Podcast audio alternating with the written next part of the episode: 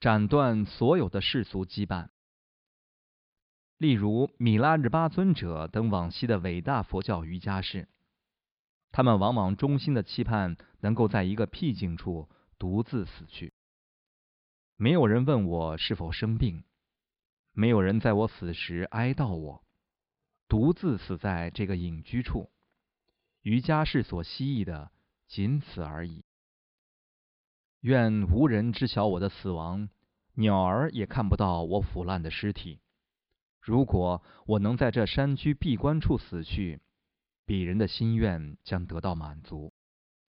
作为佛教修行人，尽管你非常清楚死亡迫在眉睫，不可避免，但很可能你的日志里依然总是填满商务会议和社交活动。无论你的信仰为何，总是会有一个尚待规划的暑假、圣诞节的家庭团聚、感恩节晚餐或者是生日派对。但是正如已经提过的，你的任何计划是否能够真实实现，全都毫无保障可言。相信一切最终都会有最好的结果，这样的执着只会煽动起失望的火焰。请记住这一点，这是一大重点。人类最严重的问题大多来自盲目的希冀与不合理的假设。随着死亡的逼近，尝试放下你的世俗牵挂，不要担心你的家人，停止制定计划，不要再思索你尚未完成的事情以及日志中所有的约会。如果你勇敢无畏，而且如果你的情况允许你做选择，关于你即将死去的事情，通常最好不要告诉那些你不那么亲近的友人。对于修行人来说，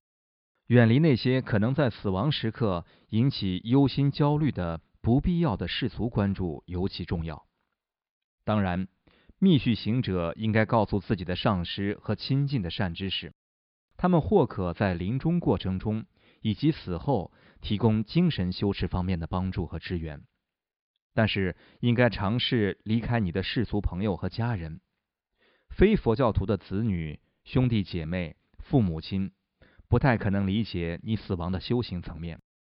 他们的悲痛容易令你变得散乱忧虑。佛教教法建议，在死亡逼近时，我们应该效仿受伤的鹿，退避到一个僻静之处。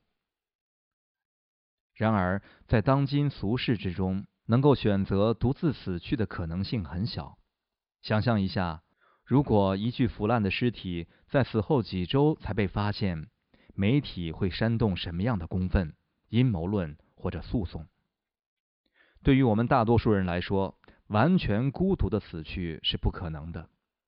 然而，我们可以控制什么人知道或者不知道我们即将死亡。